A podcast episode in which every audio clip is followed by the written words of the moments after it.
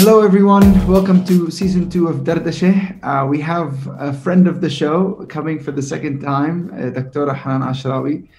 Uh, is a show where we talk to amazing Palestinians about their lives and the things that they've done. And today, uh, Dr. Hanan is joining us after recently resigning from the executive committee of the PLO and is, is resuming her uh, duties as chairwoman of, of Miftah and, and countless of other initiatives. Uh, welcome, Dr. Hanan. Thank you, Salem. It's good to be with you again. Yeah, it's lovely, lovely to have you. I wanted to start with, with the question I think that's on everyone's mind. You, you recently made waves when you resigned from the PLO Executive Committee, which is the highest political body in Palestinian politics. So I wanted to ask you why. We're all curious. Yeah, well, I, I think you, of all people, shouldn't be surprised because I've been trying to resign for some time. It's mm-hmm. not something new, but I was waiting for the right time, the right moment, and the right way to send the proper message. My resignation is not a loss of confidence in the PLO per se, but it's feeling that the PLO has been sidelined. It has not been making decisions as the highest political body. Institutionally, it has not been empowered or reformed the way it should have been. Quite often, we, we are surprised by the decisions, and sometimes we are asked to either justify or explain positions that are not necessarily uh, a subject of consensus or agreement. In, in many ways, it was to me important to send a clear message. Number one, that we need to reform, we need to trigger a new era in the PLO. We need to respect our institutions, but we also need to reinvigorate them. And perhaps this should be another provocation and uh, trigger for elections. Uh, as for a meeting of the Central uh, Council and for elections for a new executive committee. So, this was another reason. I also felt that I've always said this I have to practice what I preach. I always said people have to make room for the younger generation, generations and for uh, younger men and women to take their role in decision making within the institutional structure. And this is one sure way of reinvigorating and reforming the uh, PLO, because we do need to inject the spirit of the young, the vision of the young, and, and it has become in many ways fossilized.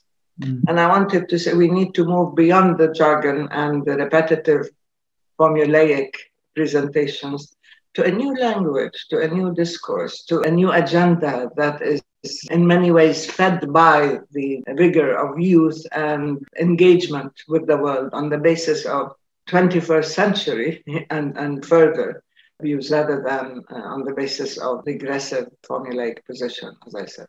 So all these things together and the fact that uh, I felt perhaps I could be effective uh, without being part of the official system.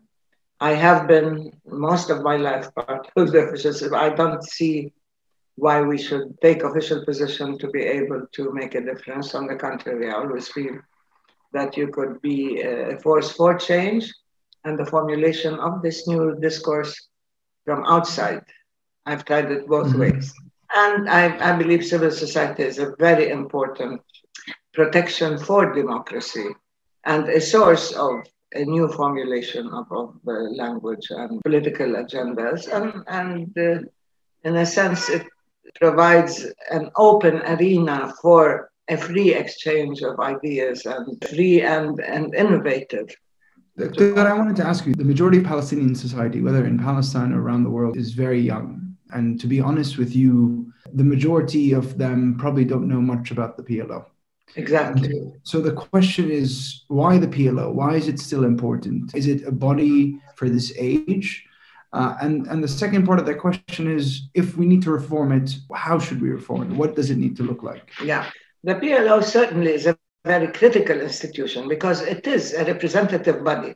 It was formed uh, primarily by the Arab countries, but then it declared its independence from uh, Arab patronage and it, very clearly formed an address to represent the Palestinian people, especially after all these attempts at the fragmentation uh, of, of the people, whether in exile or later under occupation, or in, in terms of expecting the Palestinian cause and people somehow to disappear, to be disseminated everywhere, to be fragmented, and not to have any kind of political body. The PLO is a representative body. It is political, yes, it is the highest political body, but it represents Palestinians everywhere.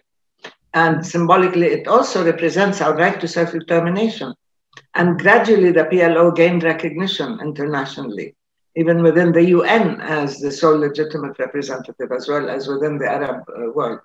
Now, it had several constituent components, whether representatives of different uh, factions and political parties, because it was liberation, and therefore all the different liberation factions were involved. And uh, this representation was within the PNC, Palestine National Council, which is a larger body as a national parliament. And then from them, from the PNC, you elect the executive committee, which is sort of like the cabinet. So that PLO represented Palestinians everywhere, represented the Palestinian identity that was supposed to be totally negated, uh, represented the right to self determination and freedom, which was the focus of the agenda of the PLO. It was a safeguard for all Palestinians that we do have a legitimate representation and address with different representations of unions, different representations of uh, segments of society, Palestinians everywhere. And we, we sought really to protect it and develop it. And it forged relations with all the revolutionary movements of the world. When I was a member of the General Union of Palestine Students, we had relations with the ANC. In South Africa, we had relations with all the liberation movements. So it, its primary task was liberation, and it was seen as a revolutionary representative body. But it had multiple functions in order to maintain this address for the national identity and rights of repository of rights, if you will. Gradually, after the signing of the DOP and with the, all the problems with the what is called the Oslo process and, and so on, there was clear ascendancy of the PA and a clear, I would say, marginalization and weakening, enfeeblement of the PLO.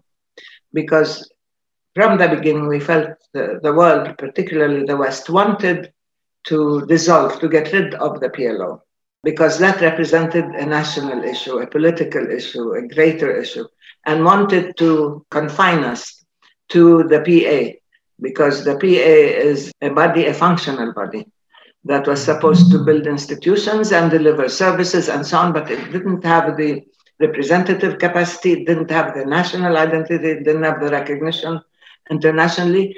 And I think deep down it didn't have the revolutionary and armed struggle background of the PLO. We said that we have to do everything possible to protect and reinvigorate and reform the PLO in order to maintain its capacity as a comprehensive representative system and to respect its institutions and the tasks with which it was entrusted.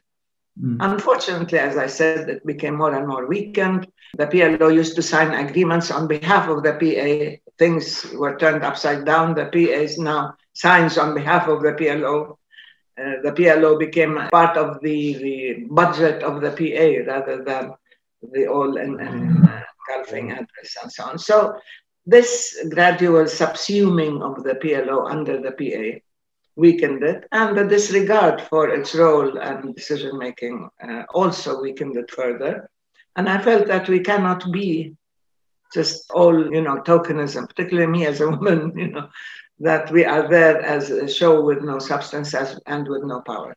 We're at a very critical juncture, uh, Dr. Hanan, because also the, the national project that we've been pursuing for the last 30 years is is at a moment of reflection and i think yeah. we're beginning a new paradigm and i think as a people we lack the vehicle that can take us there the one that is representative one that allows participation and uh, creating a vision for the future that moves us into that paradigm so now more than ever, we need the PLO and mm-hmm. the Palestinian Parliament, which is the PNC. I think also we need to think about what kind of body it looks like in, in 2021 Um, uh, and and so the things I, the two things I wanted to ask you is how do we reform it, uh, and and how do we reform the PNC specifically to do that, and two, how can the younger generation reclaim a body that's been hollowed out and marginalized?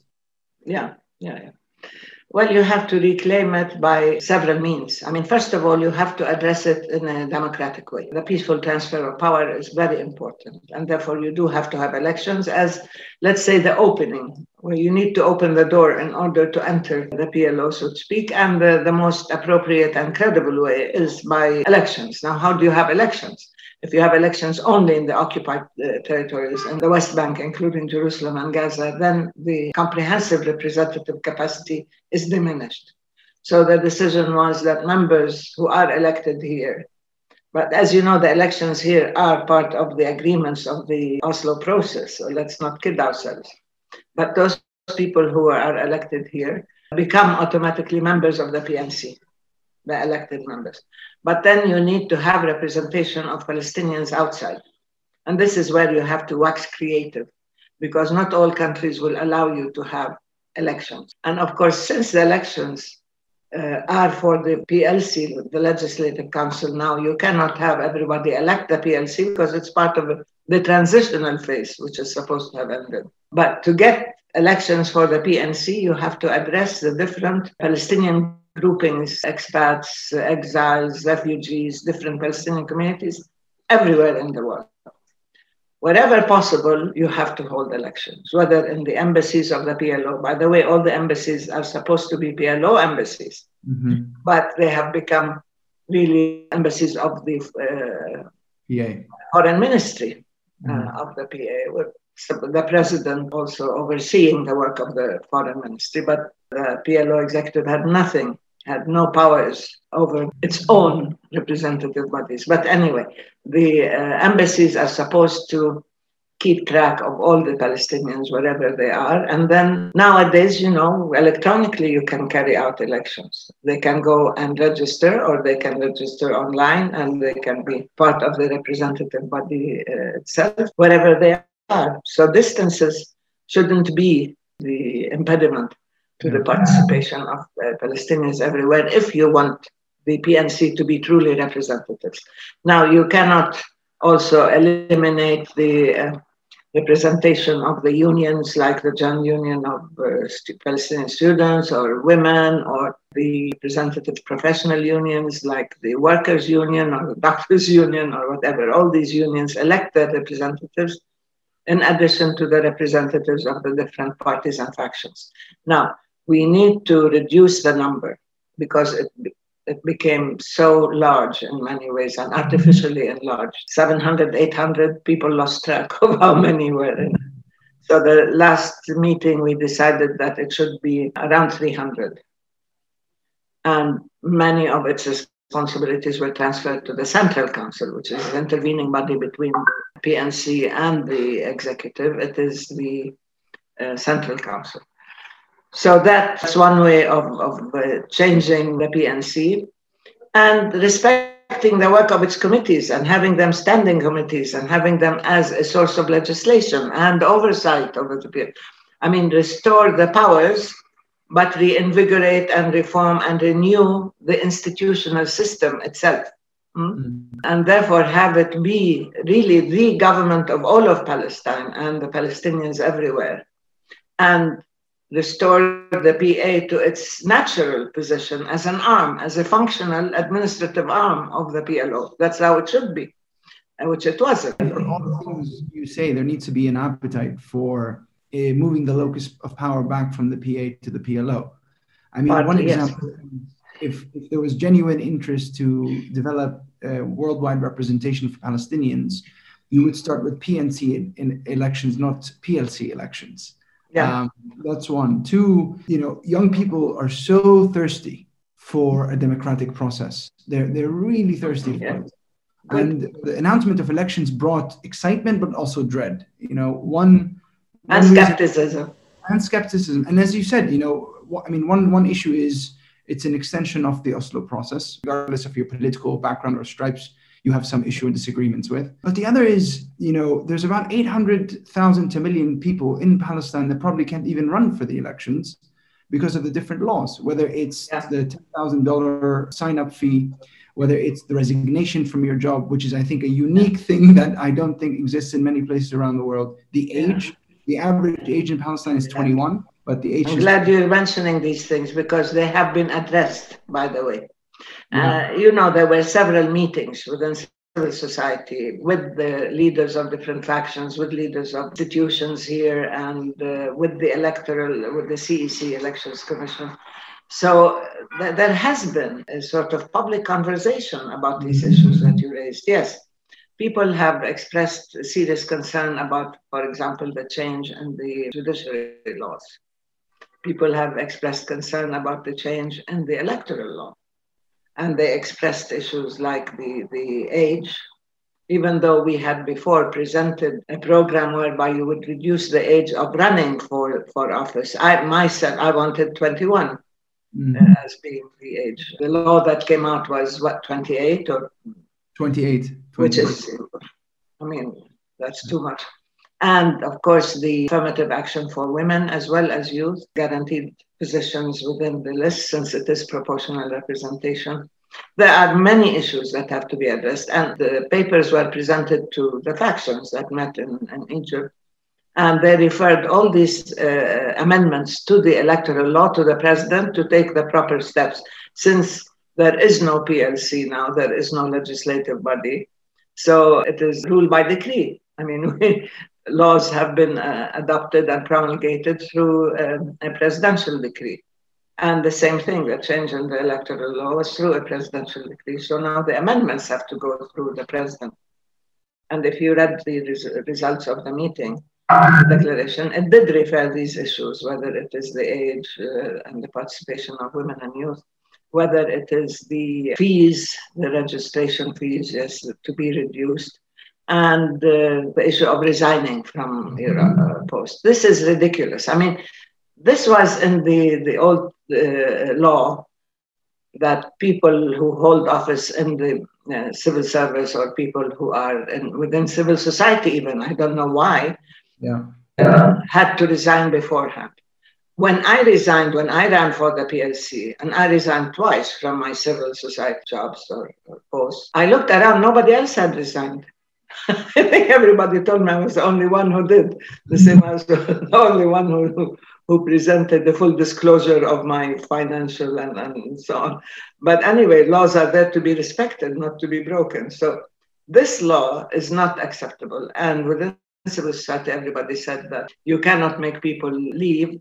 And not only that, it's conditional upon the employer. So yeah. the employer has the right to, to veto the resignation because you have to present your resignation and the employer's acceptance of your resignation. Why? You should run, you should have the full freedom to run because you cannot deprive the electoral process of all these abilities and talents and skills and people, young people who are in a job and don't want to lose it should they not win. Sometimes people want to run in order to put their feet on the first rung of the ladder, you know, to, to start the process of engagement uh, politically. So you cannot tell them you cannot engage unless you resign. To us, the issue is if you run and win, then you resign to avoid conflict of interest. Which is which is what it's like everywhere else in the world. That's right? how it has to be, yes. Mm-hmm. And how, what do you do with people who are in the private sector? What do you do with professionals like doctors, lawyers, engineers? What do you do? Why is it that people who have specific jobs only are supposed to uh, resign. So this is another thing that I think everybody recognizes. There is a consensus politically and in terms of civil society that these things should not stay. The question, the question is similar to the PNC and whether it will be reformed and given priority and given the locus of power. I think it depends on the appetite. And at yeah. the moment, the way things are, uh, people are, you know, this excitement, this hunger is starting to dissipate into apathy and frustration.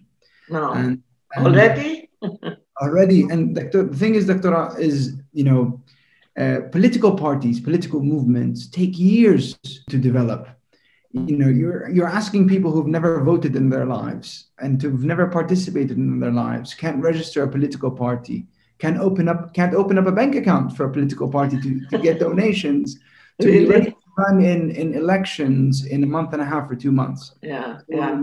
You know, young people are, are starting to to look very cynically at the moment at the election when it's a time that there needs to be a reinvigoration in the spirit of political participation in the, yes. in, in the systems. No, I'm, I'm not surprised that they are skeptical and there are many obstacles. But of course, the young people have the spirit of defiance and change. And I think they also have allies.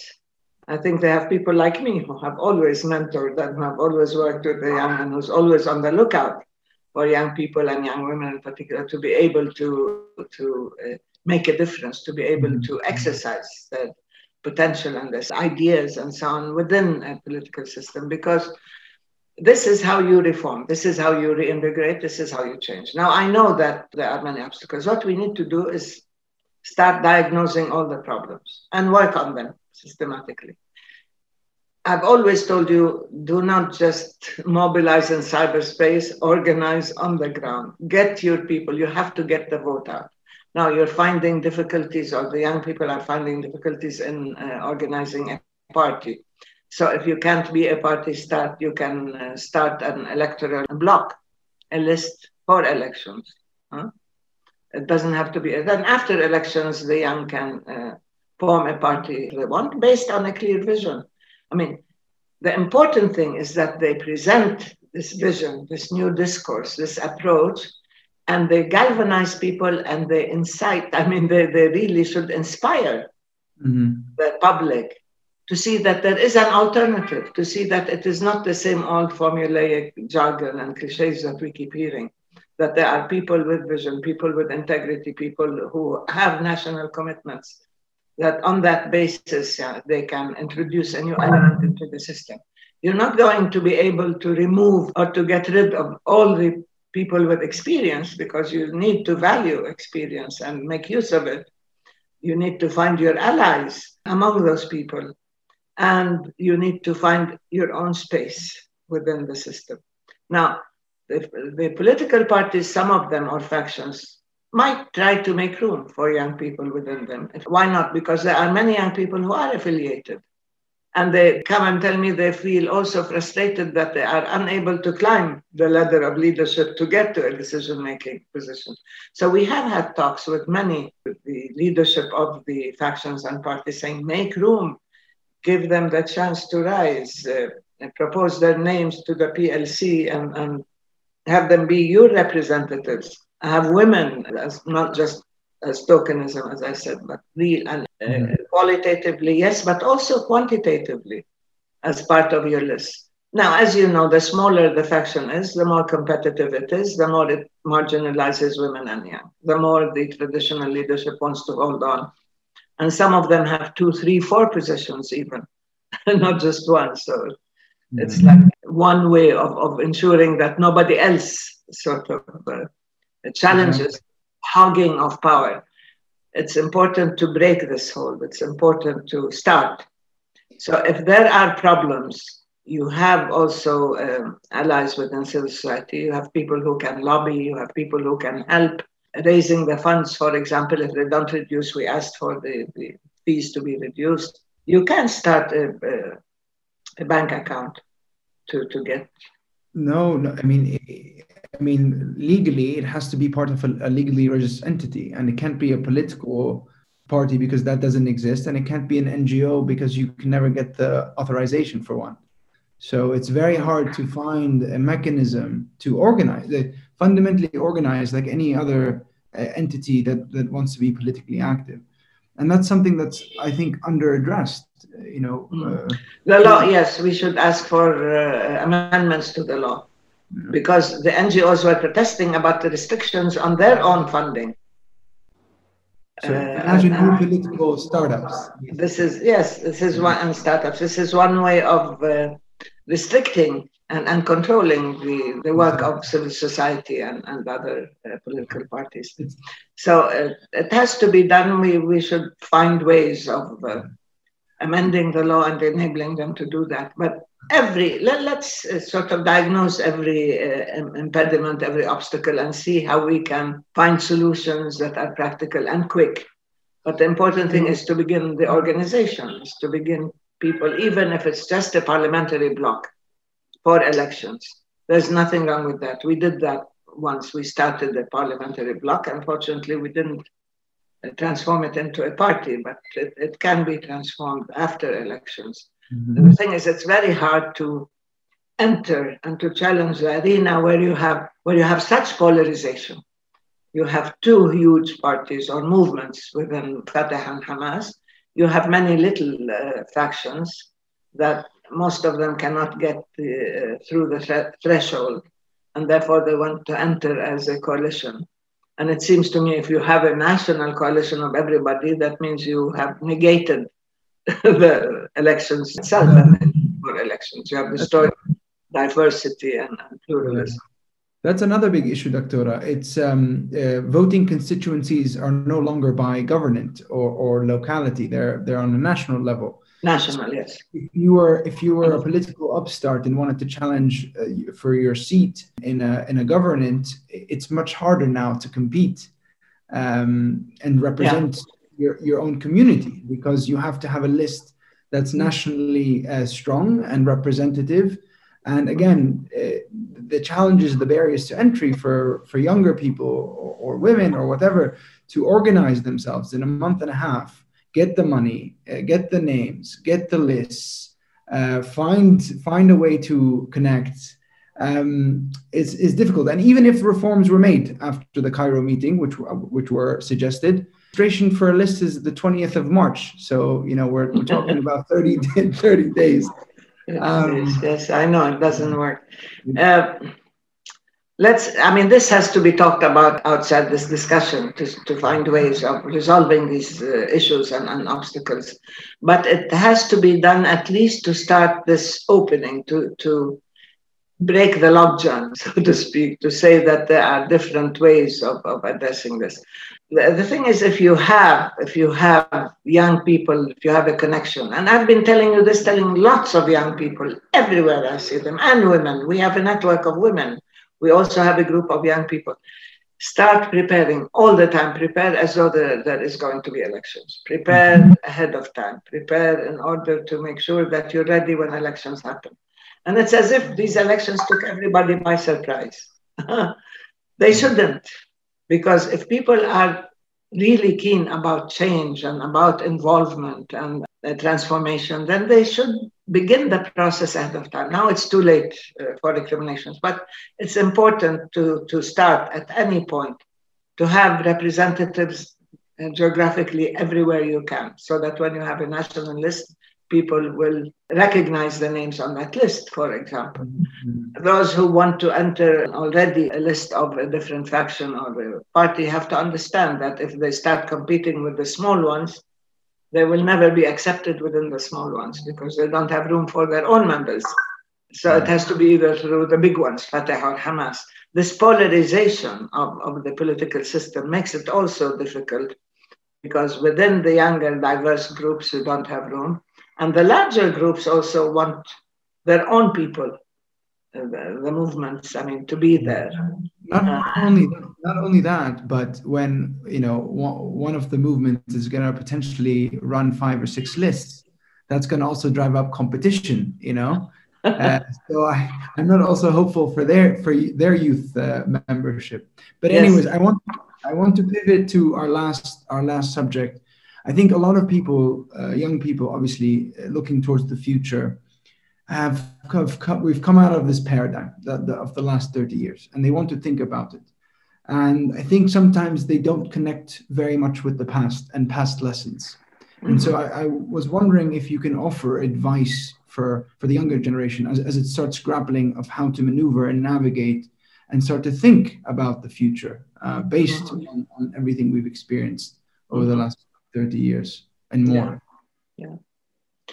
Yeah, I I mean this is a cliche if I say it. You have to know the past, but you don't have to be uh, captive of the past. Mm-hmm. You really have to build on it. We have a rich past, a rich experience. You cannot negate it, you cannot deny it.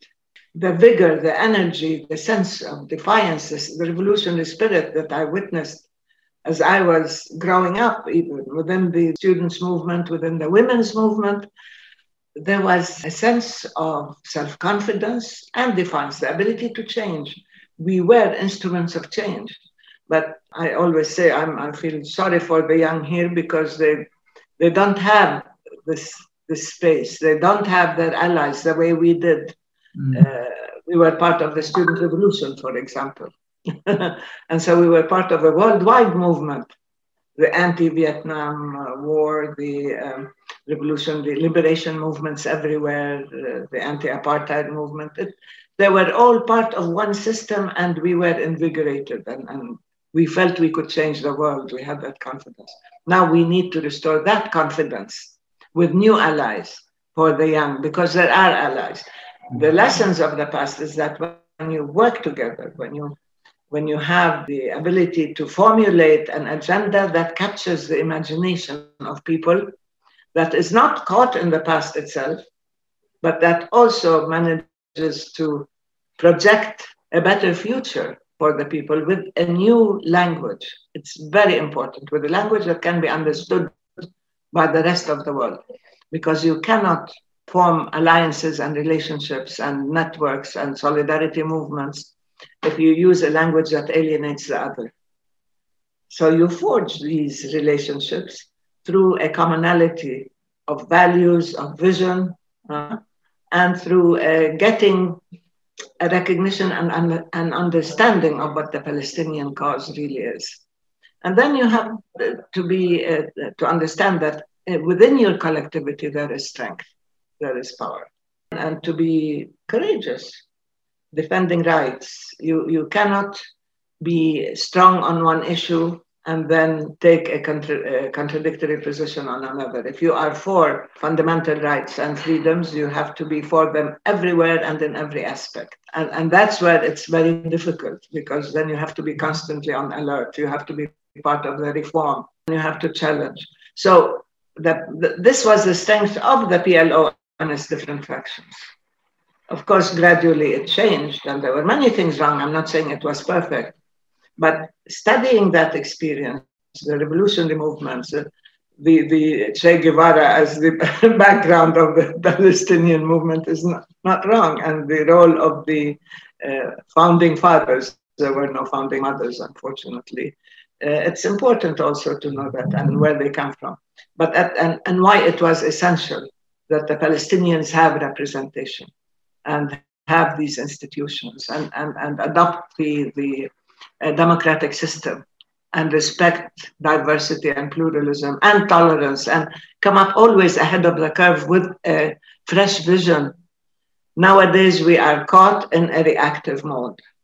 We sit back and we wait to see what happens here, what happens there. We'll see, we'll decide, and so on. There's no proactive uh, agenda that predicts what is happening and that captures the Palestinian body politic, the Palestinian collectivity, and thrusts it into the future and into the consciousness and awareness of people everywhere. So, mm-hmm. isolating ourselves is, is not going to work. And resorting to cliches of the past, thinking that they had worked before, they had worked in a different context, shape your own context as well within a larger framework. That, there's a lot to be said, but I think the, the youth movement is actually within its own organizations as well as part of civil society and the political movements and so on, has its own language now mm-hmm. and is trying. But it's important for them not to be co opted and absorbed by uh, existing uh, organizations, or it's important that they don't adopt the same tired language or agenda something new is, is, has to be born. And I have a feeling sometimes when I see and I work with young people that they do have the ability and the vision that something is brewing, but how to organize it, how to pull it together, how to really be a force for change. This is what is needed. Mm-hmm.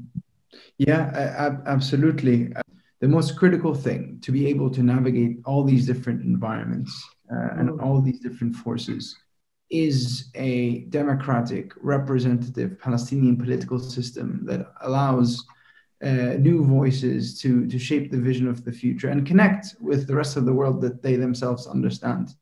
Exactly. Uh, and I, I, hope, I hope, uh, you know, the the next couple months will offer opportunities to to really do that. Um, once yeah. again, thank you so much for your time and for your wisdom and uh, and thank you so much for being on. My pleasure. Thank you, Salem. It's good to be with you. And best of luck.